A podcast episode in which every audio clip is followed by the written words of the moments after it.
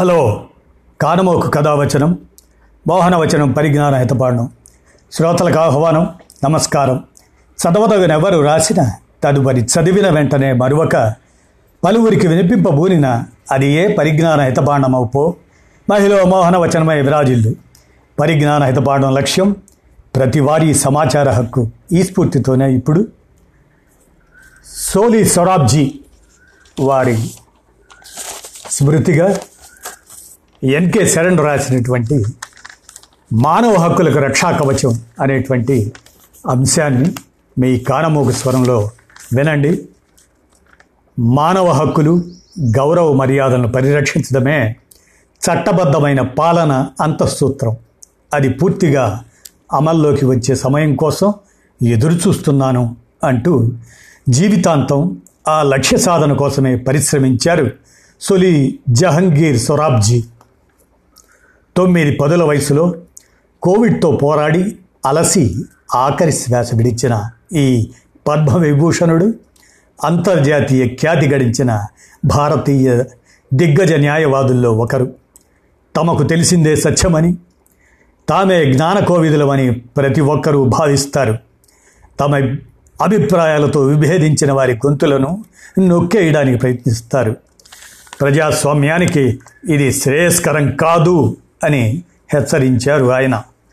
రాజ్యాంగ స్ఫూర్తికి గొడుగు పడుతూ భారత అత్యున్నత న్యాయస్థానం వెలువరించిన ఎన్నో విశిష్ట తీర్పుల వెనుక ఈ వరిష్ఠ న్యాయకోవిదుడి దీక్షా సంకల్పం ద్యోతకమవుతుంది పరపీడనను నిరసిస్తూ మహాత్ముడు ఉప్పు సత్యాగ్రహానికి సంసిద్ధమవుతున్న వేళ పంతొమ్మిది వందల ముప్పై మార్చ్ తొమ్మిదిన బొంబాయిలో ఓ పార్సీ కుటుంబంలో జన్మించారు. సోలీ సొరాబ్జీ ప్రభుత్వ న్యాయ కళాశాలలో న్యాయ విద్యను పూర్తి చేసి పంతొమ్మిది వందల యాభై మూడులో వృత్తి జీవితం ప్రారంభించారు.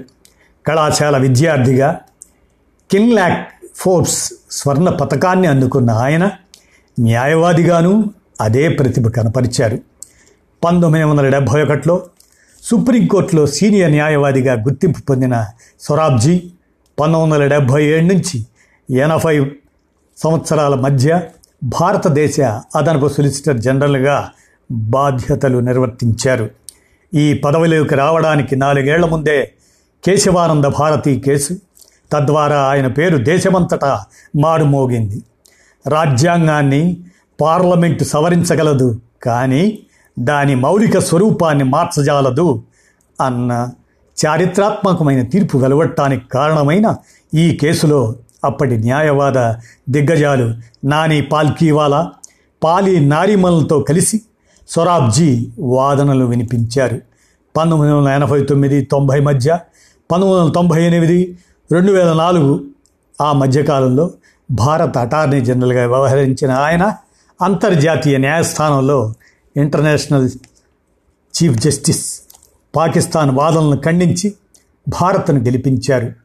నైజీరియాలో మానవ హక్కుల పరిస్థితిని పరిశీలించడానికి ఐక్యరాజ్య సమితి ప్రత్యేక ప్రతినిధిగా వెళ్ళడం నుంచి మానవ హక్కుల సంరక్షణపై ఐక్యరాజ్య సమితి ఏర్పరిచిన ఉపసంఘానికి అధ్యక్షత వహించడం హేగ్లోని మధ్యవర్తిత్వ న్యాయస్థానం సభ్యుడిగా ఆరేళ్ళ పాటు కొనసాగటం వరకు అంతర్జాతీయంగా సొరాబ్జీ అందించిన సేవలు దేశ కీర్తి ప్రతిష్టలను నినువడంపజేశాయి రాష్ట్ర ప్రభుత్వాలను రద్దు చేసే మూడు వందల యాభై ఆరవ అధికరణం న్యాయ సమీక్షకు అతీతం కాదని సుప్రీంకోర్టు స్పష్టీకరించిన ఎస్ఆర్ బొమ్మాయి కేసులోనూ సొరాబ్జీ వాదనలు వినిపించారు. పోలీస్ సంస్కరణలకు బాటలు వేస్తూ పరుస్తూ జాతీయ పోలీస్ కమిషన్ ఏర్పాటు చేయాలని కేంద్రాన్ని అత్యున్నత న్యాయస్థానం ఆదేశించిన ప్రకాష్ సింగ్ కేసులోనూ ఈ న్యాయ దిగ్గజానికి భాగస్వామ్యం ఉంది. పౌరులందరి జీవించే హక్కుకు హామీ ఇచ్చే రాజ్యాంగంలోని ఇరవై ఒకటవ అధికరణ లోతులను తడుముతూ మేనకా గాంధీ కేసులో సుప్రీంకోర్టు ఇచ్చిన తీర్పు స్వరాబ్జీ కృషి ఫలితమే.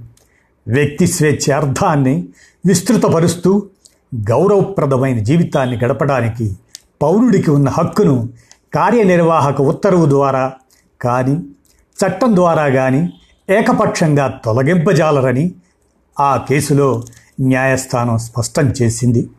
పంతొమ్మిది వందల ఎనభై నాలుగు సిక్కు వ్యతిరేక అల్లర్ల బాధితుల తరపున సొరాబ్జీ గళమెత్తారు. సిటిజన్స్ జస్టిస్ కమిటీ తరపున ఉచితంగా కేసులను స్వీకరించి న్యాయ పోరాటం చేశారు. అలాగే భావ ప్రకటన స్వేచ్ఛకు ఆటంకాలు వాటిల్లిన అనేక సందర్భాల్లో ఆయన న్యాయస్థానాల తలుపులు తట్టారు. అధికారంలో ఏ పార్టీ ఉన్నా సరే పత్రికా స్వేచ్ఛను హరించడానికి విమర్శలను తొక్కిపెట్టడానికి ప్రయత్నిస్తూనే ఉంటుంది. నిర్మాణాత్మక విమర్శ ప్రజాస్వామ్యానికి చాలా అవసరం అని పలు సందర్భాల్లో ఉద్ఘాటించిన స్వరాబ్జీ పాలకుల రాజ్యాంగ వ్యతిరేక చర్యలను సదా నిరసించారు. మానవ హక్కులు భావప్రకటన స్వేచ్ఛల పరిరక్షణకు ఆయన చేసిన కృషికి గాను రెండు వేల రెండులో ఆయన పద్మవిభూషణ్ పురస్కారాన్ని అందుకున్నారు.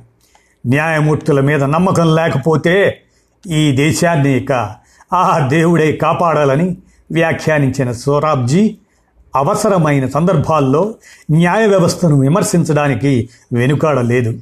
న్యాయవాది ప్రశాంత్ భూషణ్పై దాఖలైన కోర్టు ధిక్కారణ అభియోగాలపై విచారణ సందర్భంలో ఆయన సుప్రీంకోర్టు తీర్పును తప్పుపట్టారు. ప్రజలకు విభిన్న అభిప్రాయాలుంటాయి. సుప్రీంకోర్టుకు నచ్చనంత మాత్రాన భిన్న అభిప్రాయాలు ఉన్నవారిని శిక్షిస్తారా అని సొరాబ్జీ ప్రశ్నించారు. ఇటీవల చాలామందిపై రాజద్రోహం కేసులను నమోదు చేస్తున్న నేపథ్యంలో నినాదాలు ప్రభుత్వంపై విమర్శ రాజద్రోహం కిందకు రావు అని కొండ బద్దలు కొట్టిన ఆయన ఈ చట్టాన్ని దుర్వినియోగం చేసే అధికార గణంపై చర్యలు తీసుకోవాలన్నారు. జాజ్ సంగీత ప్రియుడిగా సునిశిత మేధావిగా న్యాయ గ్రంథాల రచయితగా గుర్తింపు పొందిన సొలి సొరాబ్జీ భారతీయ న్యాయరంగంలో వేరు నగం. అలాంటి సొలి సొరాబ్జీ పంతొమ్మిది వందల ముప్పై మార్చి తొమ్మిదిన జన్మించిన ఆయన. నిన్నటి రోజున ఇరవై ఇరవై ఒకటి.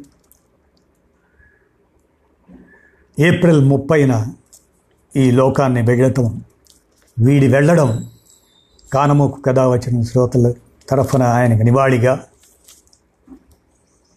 ఎన్కే శరణ్ రాసినటువంటి ఈ అంశాన్ని వినిపించాను. విన్నారుగా? ధన్యవాదాలు.